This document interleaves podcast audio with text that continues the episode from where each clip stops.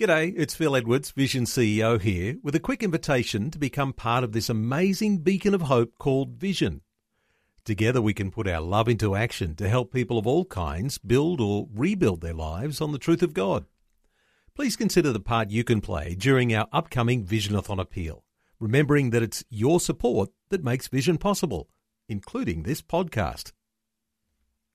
Life, culture, and current events from a biblical perspective. 2020 on Vision. You've probably noticed the ever tightening restrictions being imposed around the idea of social distancing under the threat of COVID-19, the coronavirus. Of course, our chief health officers, uh, not only federally but in all the states, are responsible for the well-being of the entire community. And I've seen no reluctance from the Christian church to act in ways that are contrary to those directions.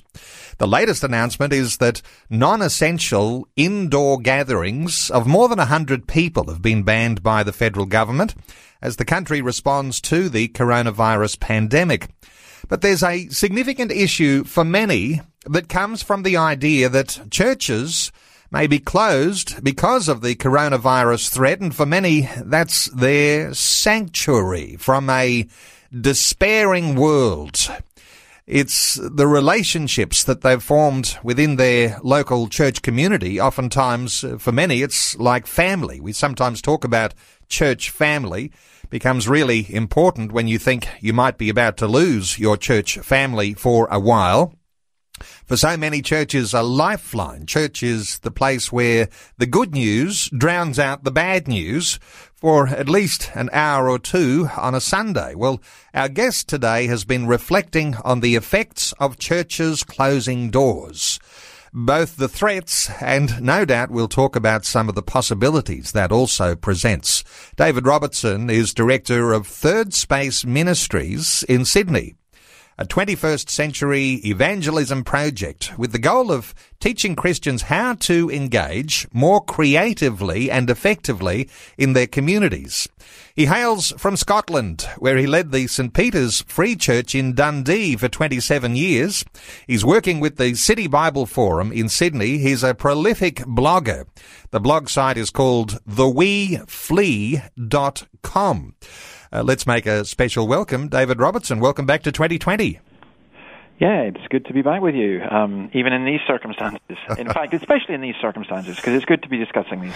Well, for such a time as this, David, because uh, when you deal with the sorts of issues and issues of the heart and attitudes that Christian believers have, when we're struck with a crisis like this, uh, what you're writing about becomes so much more effective. Uh, you've been writing a lot of things uh, of late, haven't you?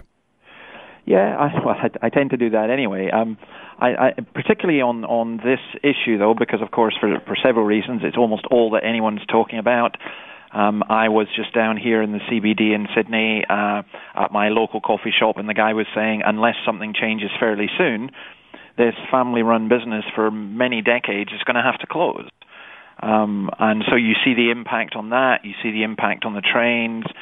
You see the impact when you go to the shops, and now, of course, we're seeing the impact in churches and I see in a lot of people's faces a lot of fear. And I think the gospel, we're in a world full of bad news, and we actually have some really good news in this world.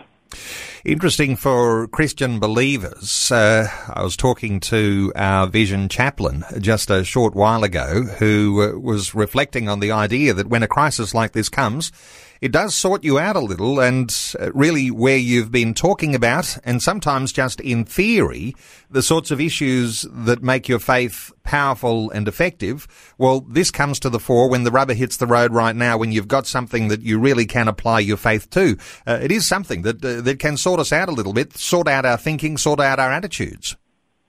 Yeah, it does. I think, um, I, I think there's, there's, a sifting going in terms of society, but I also think that it's this is revealing a whole lot of stuff about the church as well. And I think this is a real challenge for the church because I think this is a genuine crisis.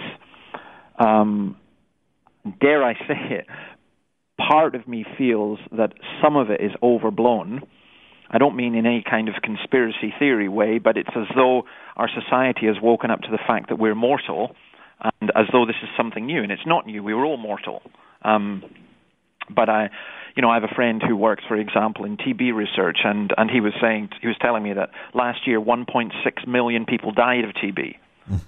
and you know we we hear nothing of that.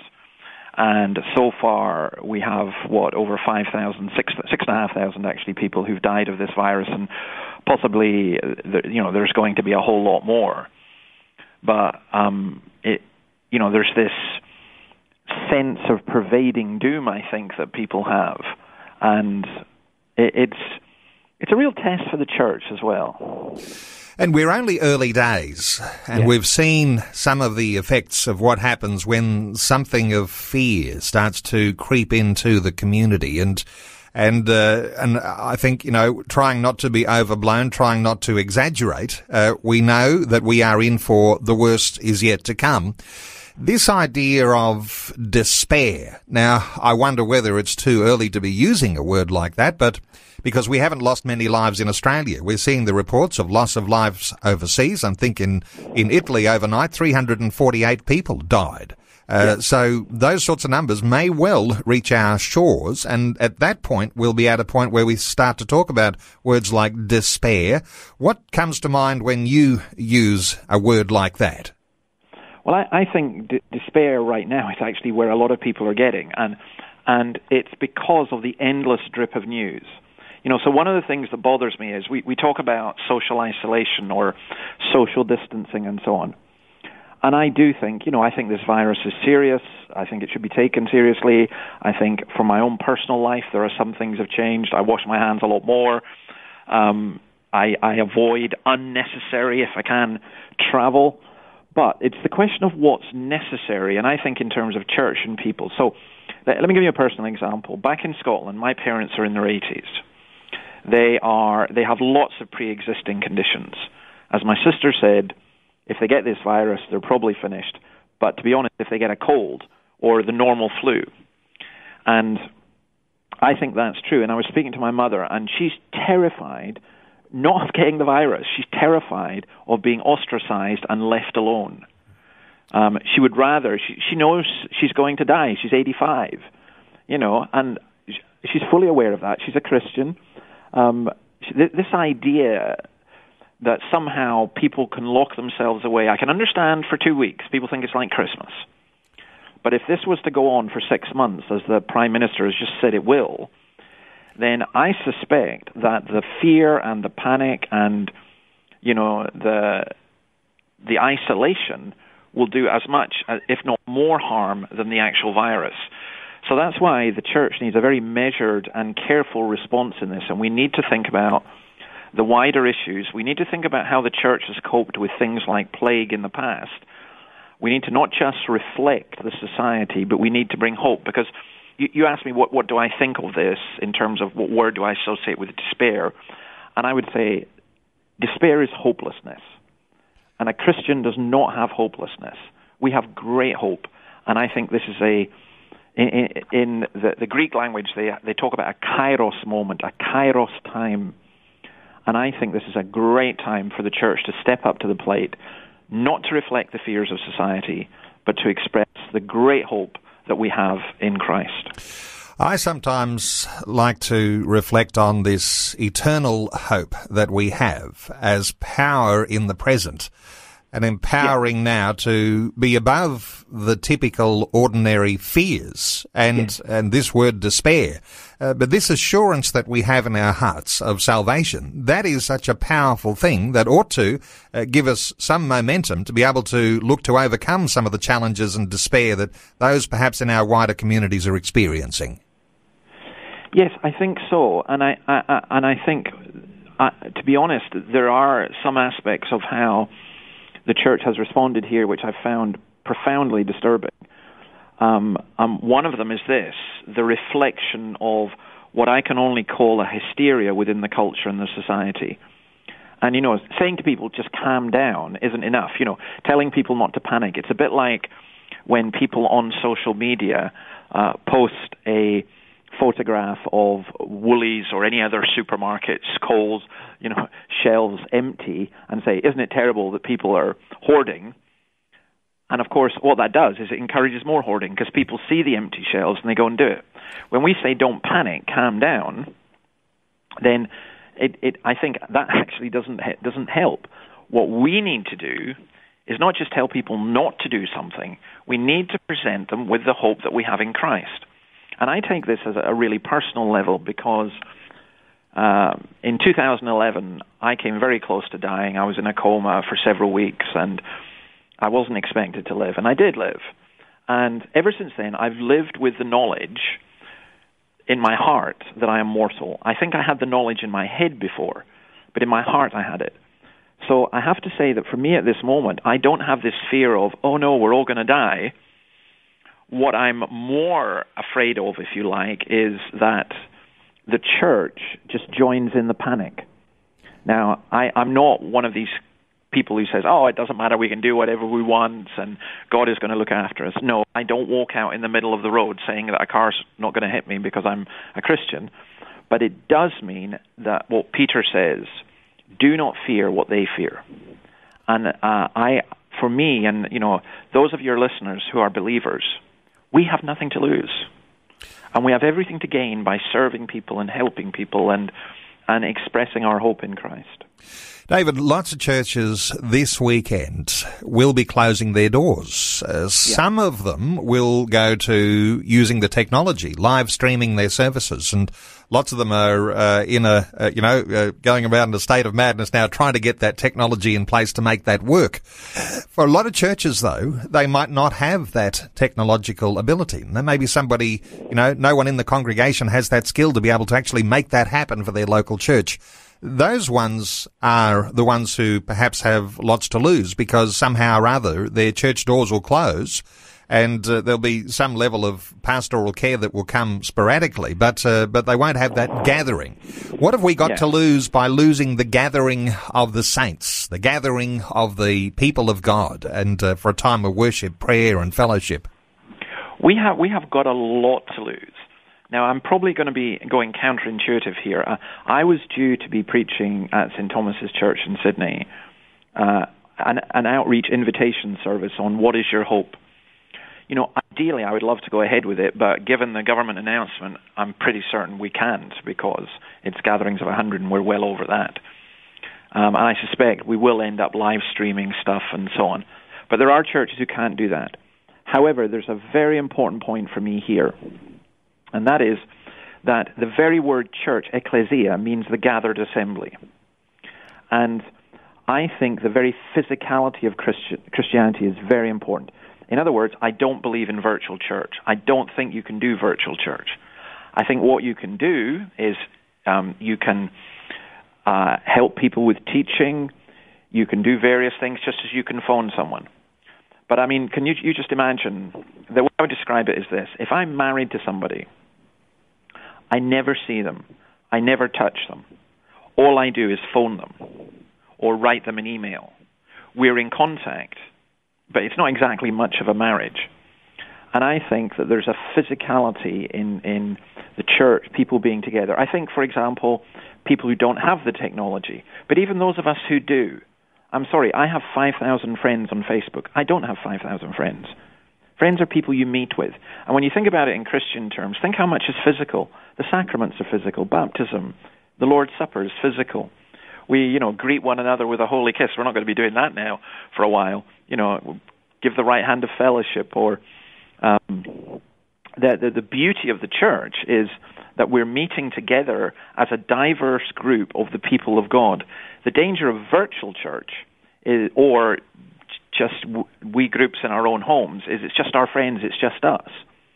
And then the other big issue here for me is what about the community? They see church buildings closed. What message are they getting? So I quite like what the Church of England has done. They've they've said to, in effect, close their services, but they've they're leaving their buildings open for prayer, which that's at least one thing. But I, I, I think there are a lot of people who I think have an inadequate understanding of what the church is. They're saying, "Oh, it doesn't matter. We'll just do virtual church." And I'm going, "No." To me, that's like virtual marriage or virtual friendship, or uh, it, it's it's not what the church is about. So, as a temporary measure, as you know, live streaming services, as a means of staying in contact with people, yes, very short term, but we need to think extremely carefully about the implications of this. You know, I was quite interested that the government talked about necessary. What's necessary? I've been reading um, Martin Luther's letter on the plague when he decided to stay in Wittenberg when the plague was there. And he gives some great advice. It's, a letter really worth reading.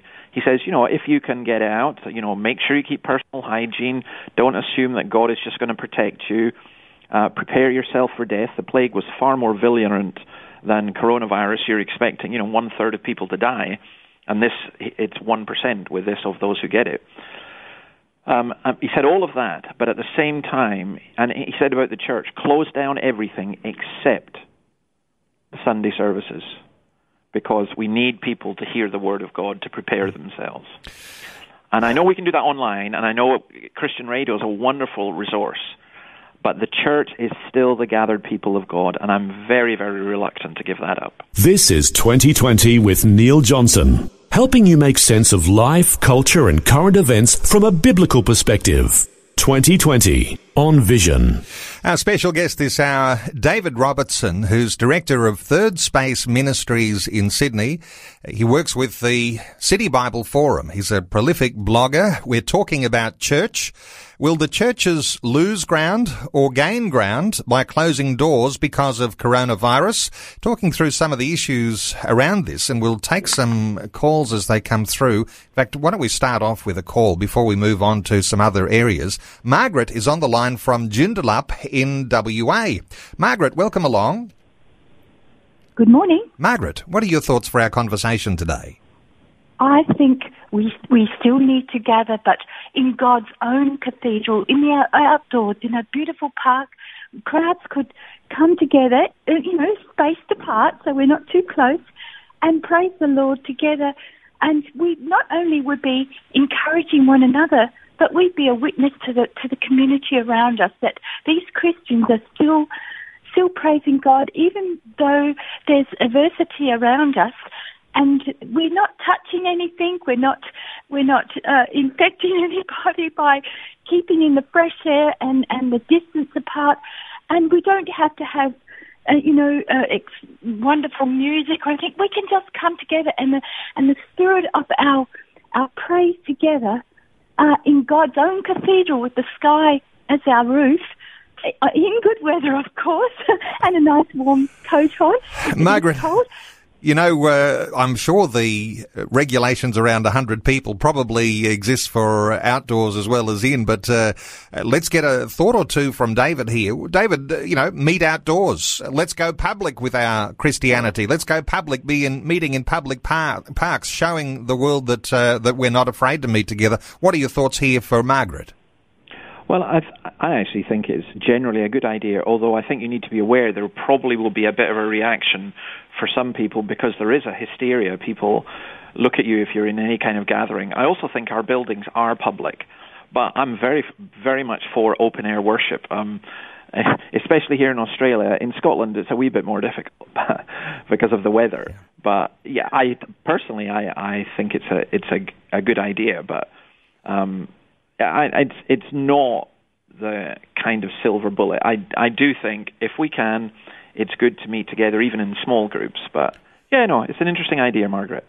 Margaret, thank you so much for contributing today. It is a good idea, and uh, you know, I guess there's a few conditions on there, but uh, no doubt there'll be some who are thinking, I wonder whether our church could meet in a public park.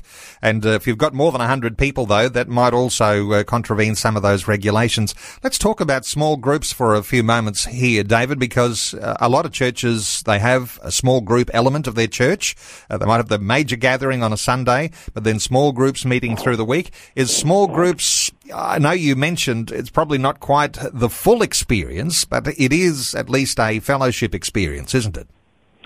Yes, I think that um, my, my fear at the moment is that some churches think, well, all we'll do is we'll live stream, you know, our worship band and a preacher, and then everyone can get that. Um, I think we need to be very wary of that. I think that we are going to have to work really, really hard to include people. And I, I mean, I do know some churches who are even stopping small groups, and people are very afraid of that. I would say no, providing you have the the proper precautions. I think it's good. The only difficulty with a small group would be if it's just me and my friends. Because one of the great advantages of church is we meet people from different backgrounds who we might not always normally associate with. So I do think where churches already have small groups, perhaps they should think about using them as the basis for their um, Sunday gatherings. I think we had a practice when I when I grew up in Scotland, which is a really good practice of family worship, and a, uh, you know I wish people had that a bit more. But in a sense, every home is like a church, and you you would read and you would pray and you would sing. Um, that was done on a on a daily basis, but maybe especially on a Sunday, you could have um, some neighbouring Christians in it would be a small group, you know, 10, maybe 12 people, you could fit them in. Um, I, you know, take the suitable precautions with the hand sanitizer and the, you know, not hugging one another and all that kind of stuff. But just meeting to pray, to hear God's word. Uh, you might want to listen to a sermon or something online. But personally, I think just opening up the Bible uh, there directly is is is something. You know, and I, I think in a lot of cases that is, of course, what the early church did, that it met in people's homes. So I still think we can have the ecclesia, the gathering, but I think it will not be uh, the, it certainly won't be the 500, 1,000 in some of the bigger churches, and now it won't be the 100 plus. But we can we can have small groups, and I I I think we should very carefully consider that. I think some of it will be spontaneous but church leaderships need to think how it can be organized. Because if this goes on for six months, as the Prime Minister was suggesting, then I'm afraid this kind of, well, I'm having a two week holiday from church thing will soon disappear. And I suspect a lot of long term damage is going to be done yep. if, if David, we don't do this. David, just before we go to a caller, just let me just ask you to reflect for a moment. We've had a 174 people responded, uh, 76%, or rather, sorry, 67% now, I'm not really dyslexic, but I've read that wrongly. 67% say the church will gain by closing the doors. I wonder whether you've got any thoughts on uh, on what people might be thinking as they've interpreted that question about whether churches will lose ground or gain ground because of what is coming upon us. Any thoughts here? I think that's just good old Aussie optimism. okay. Um, I I I think we are not taking this um, seriously, I, I think the long term effects of this, the medium term effects of this as well, could be far more serious than people think. It just sounds great, you know. We, yeah, we don't we don't need church buildings. We don't need church meetings. We we can just meet online. We can all be community and all the rest of it. And I'm saying, in theory, that all sounds wonderful. In practice, I question how it's going to work. And I suspect it's interesting because in my local cafe here, uh, the guy said, you know, we may have to close not just because of this, but because the whole work pattern may change. People may think, do you know this? We don't actually need to come into work in the CBD anymore. We can work from home. Companies may decide we don't need these offices. And I think that you may find that people will start thinking, well, if church is not essential, and if we can be the church without, then what do we need? And, and to me, that's already been growing within Christianity, and that may accelerate it. And I, I, I have severe concerns about that. So it's possible God could turn this around. It's possible that this could be used for great good. I, I agree with that. But humanly speaking, just looking at it as it is, I think this is a very um, disturbing time, and we need to be much more uh, aware of the potential dangers than I think we are. Well, that is a uh, really significant comment on how that poll looks right now. And uh, and uh, when I do these polls, uh, no other reason other than it gives us a real time checking of the pulse of Christians, not only in one town, city, or state, but right around the nation, as to what the way they're thinking about uh, the challenges that might be confronting us. And uh, as you say, that might be reflective, uh, perhaps not so much of a people of faith, but there's a little bit of good old Aussie optimism mixed in there. And uh, there's opportunity there when you do uh, when you do respond with a vote on that Facebook question. Uh, I encourage you to join in whatever conversation is going because listeners are giving their own comments as to why they perhaps have written the way that they have or voted voted the way that they have. Will churches lose ground or gain ground by closing doors because of coronavirus? We'll update that poll in just a few minutes. Let's take another call. Let's hear from Philip in Perth. Hello, Philip. Welcome along. Yeah, hi. Good morning. Philip, what are your thoughts for our conversation today? Well, my thoughts is I'm uh, very grieved and sad to hear what been spoken and uh, what I've been reading all this time um, from uh, fellow Christian around the world. Um, actually, we will be losing ground by uh, closing church. The reason why is you have to look at the church as a lighthouse in that area. So if the lighthouse is switched off, and that will be finished.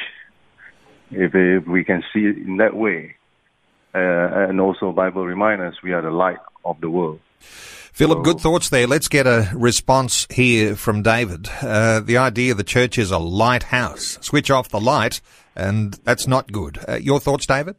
Yeah, absolutely. I'm I'm I'm with Philip 100%. I say amen to that because um, I, I I'm thinking of the phrase "Don't hide your light under a bushel." And we're thinking, well, okay, we're, putting our light online, or we're, um, you know, the church is meeting. But I'm saying, yeah, but 90% of the population don't go to church. And this is the one time where, where, where need, we need to be in public and open. So, for example, um, in the Antonine Plague in the year AD 165 in Rome, basically the pagans fled. The rich uh, rulers and everything fled the city of Rome, but the Christians stayed and ministered to the sick. And I know that people, you know, people who are closing church are not saying, "Oh, we're not going to minister to the sick, and we've got hospitals and all the rest of it." But I'm talking about what Philip is talking about, being the light of the world and the spiritual need that's there. So I think Philip is absolutely spot on. I mean, this is what disturbs me about all of this. It's like, well, we've got to bunker down the same as everybody else, and um, then when things get back to normal, we can start being a witness again, kind of thing. And I'm, I'm saying, well actually maybe now's the time that we should be more open than you know. So uh, yeah, I'm I'm I'm with Philip totally. Philip, thank you so much for your call. One 316 316 to join in our conversation today.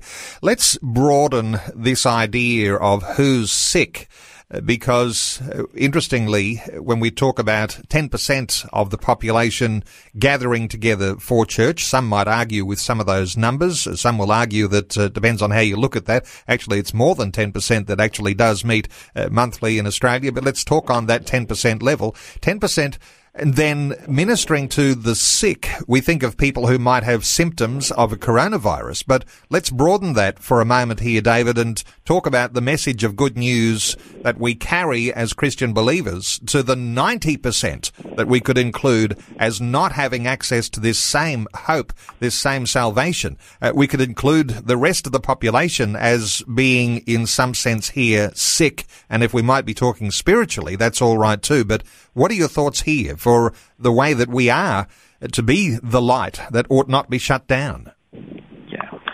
I mean, I think this is a very strange thing that human beings, that in the modern world, we try and disconnect ourselves from the the reality that's true for every single one of us. This is one statistic that cannot be d- denied, and that is 100% of us will die. Now, it looks like 1% of those who get coronavirus will die. We reckon that the, the, the rate will end up being around that. Um, but the reality is that 100% of us are going to die at some point. And you know what's Hebrews nine twenty seven? It's appointed unto men once to die, and after that to face judgment. And I believe that the vast majority of whatever the percentages are, the vast majority of our fellow citizens here in Australia um, do not live with that reality. And that what coronavirus is doing is causing some people to face up to their mortality. Now, they don't know how to cope with it. I mean, this is how you end up with people rushing out to buy toilet paper to survive.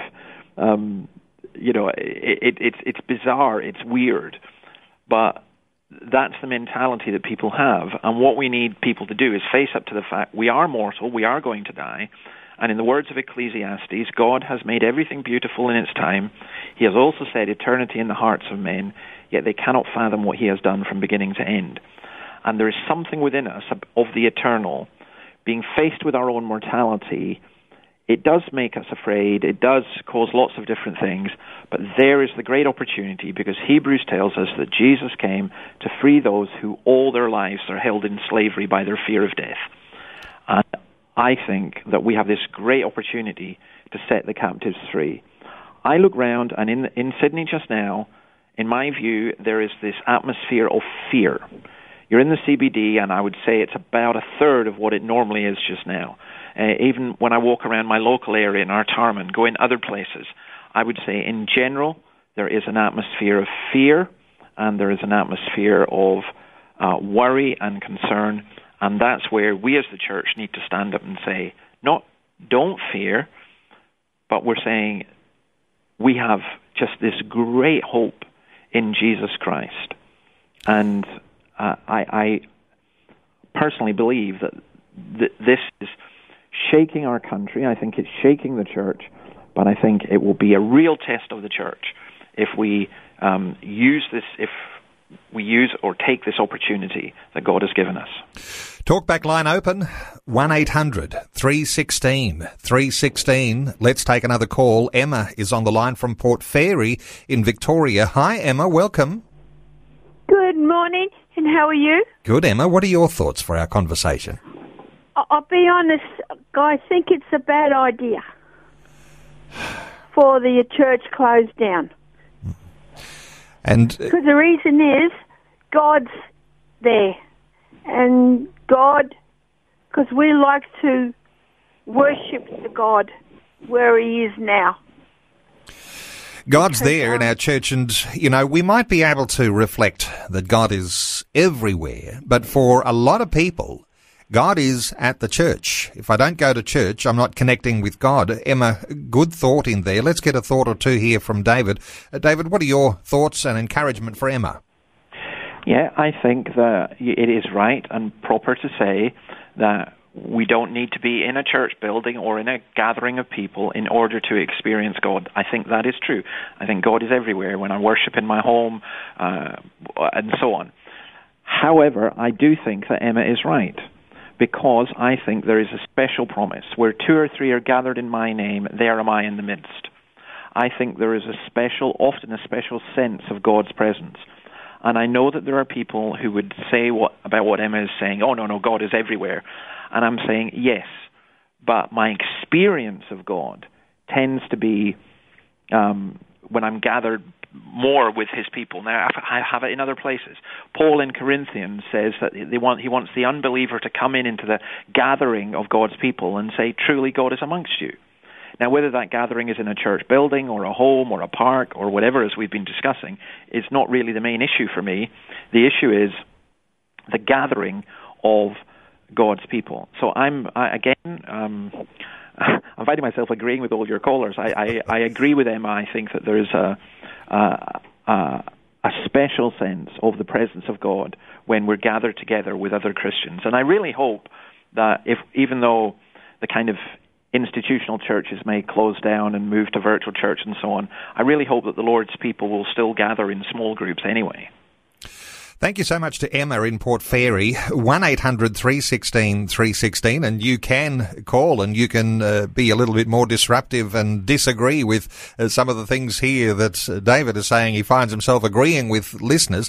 Uh, let's take another call. Let's hear from Jonathan, uh, who's in WA. Hi, Jonathan. Welcome.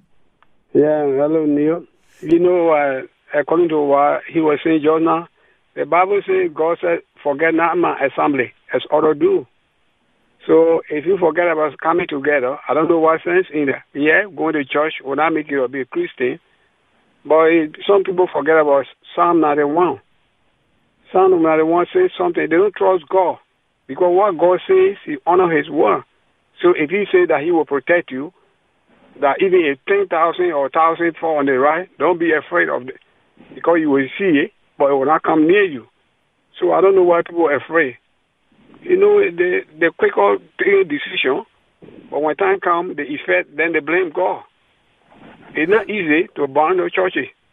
People that were cool, that are not strong in the things of God, when they abandon going to church, what will be the result? Jonathan, good thoughts in there, and no doubt Psalm 91 will be a very popular psalm for believers perhaps who haven't opened up that psalm for a while just to read through there and be encouraged about the way that God can preserve his people.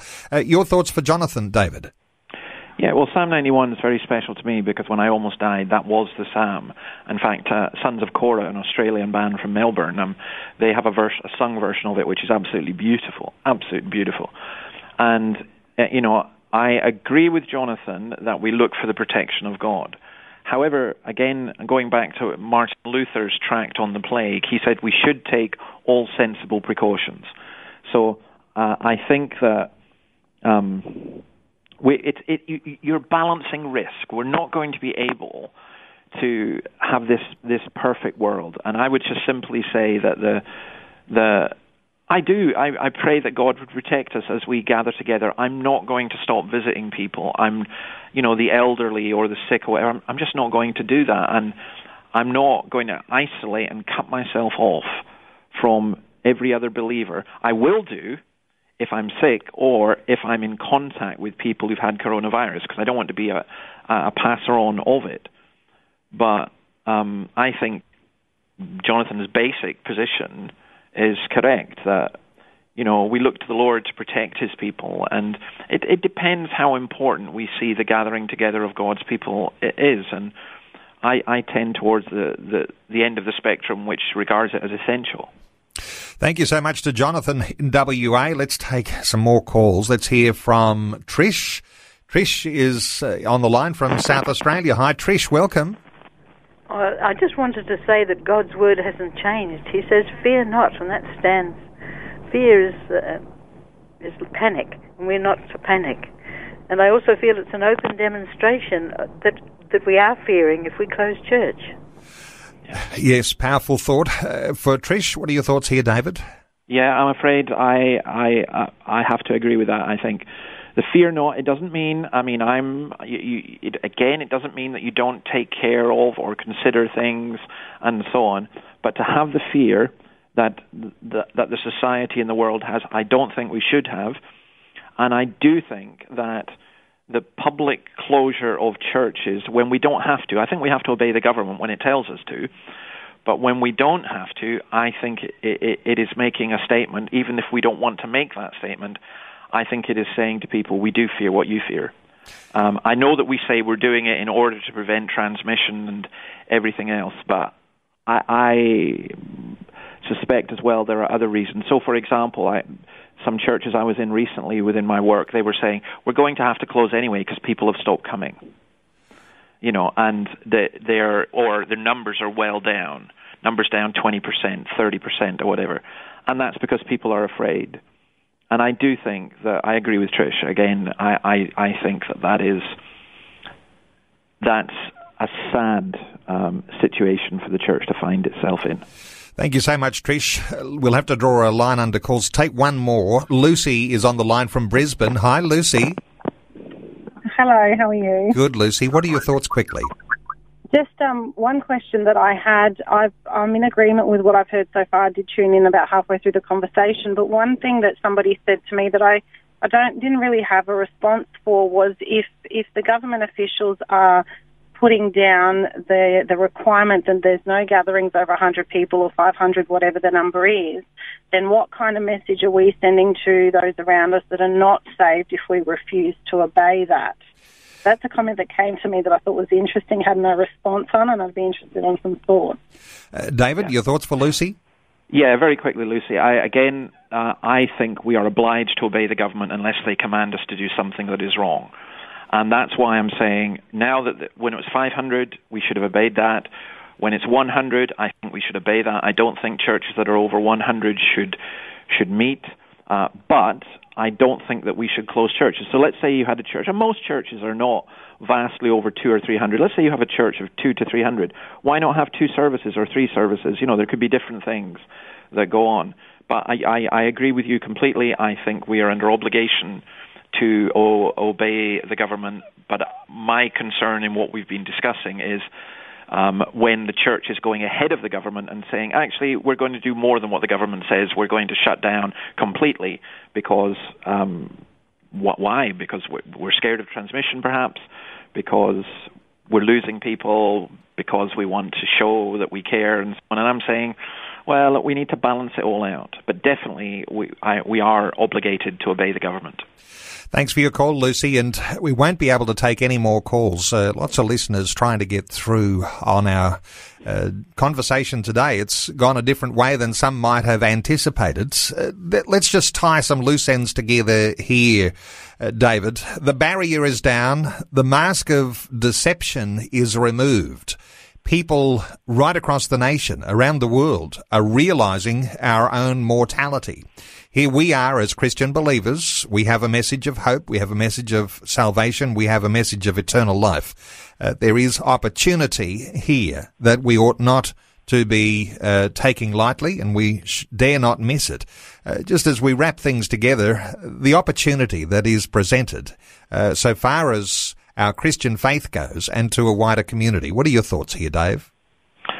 First of all, can I please advise your listeners: do not spend most of the day listening to news um, because you're just going to get so depressed with all the different things. Get your news, get your information, but then get into the Word, get your hope from Christ. If you can, meet with your fellow Christians and then communicate Christ to the people around you. These are these are great days in terms of gospel opportunity because we are able to say, you know, we are all mortal. But whoever believes in me, says Jesus, shall have eternal life. And I, just as I spoke to the children last Sunday and said to them, you don't need to be afraid. When you're in the dark, you ask your Father to help you. You can ask your Heavenly Father. You can ask Jesus to help you, and He will. We can point our friends, family, colleagues in this time of need, we can point them towards Christ. I do think it's a great opportunity. But it's only an opportunity if we ourselves feel and are aware of that. So I think I'm honestly, I can honestly sit here and say I am not in despair for my own life. I'm not in despair for all the Lord's people. I think, and I'm not even in despair for this country because I do believe that this is God shaking it up, and and um, I would encourage your Christian, our Christian brothers and sisters, your Christian listeners, to be optimistic about what is happening and I would encourage those who are not yet Christians to seek their hope in Christ. Because believe you me, if, if your whole life, if the economies, if everything can be floored by a tiny microbe, our lives are fragile. We need to seek our security elsewhere, and our security is in Christ. And I'll remind listeners, uh, some have listened to the whole of this conversation, others have come in part way through and only caught a little bit of it. It is a conversation that you might want to listen to in its entirety again, or you might like to copy this conversation from a podcast link and send it to people who are within your local church, uh, people more broadly in the community. It's been an important conversation. Later on this afternoon, this conversation will be available as a podcast. And yes, it's easy to copy and paste that link and others will be able to listen to it as well. David Robertson is director of the Third Space Ministries in Sydney. He works with the City Bible Forum. He's also a prolific blogger. Let me give you a website for his blog. It's called theweeflea.com.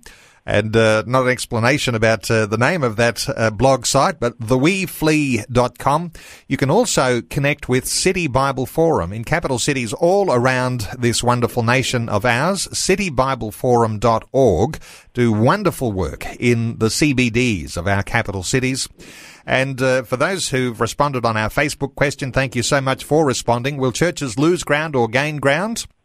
By closing doors because of the coronavirus? Well, uh, 220 votes uh, from listeners and uh, 67% uh, with what David Robertson calls perhaps a little bit of old-fashioned Aussie optimism there. 67% are saying we'll gain ground. Of course, it's all very conditional, isn't it? But David Robertson, thank you so much for sharing your thoughts and your heart with us today on 2020.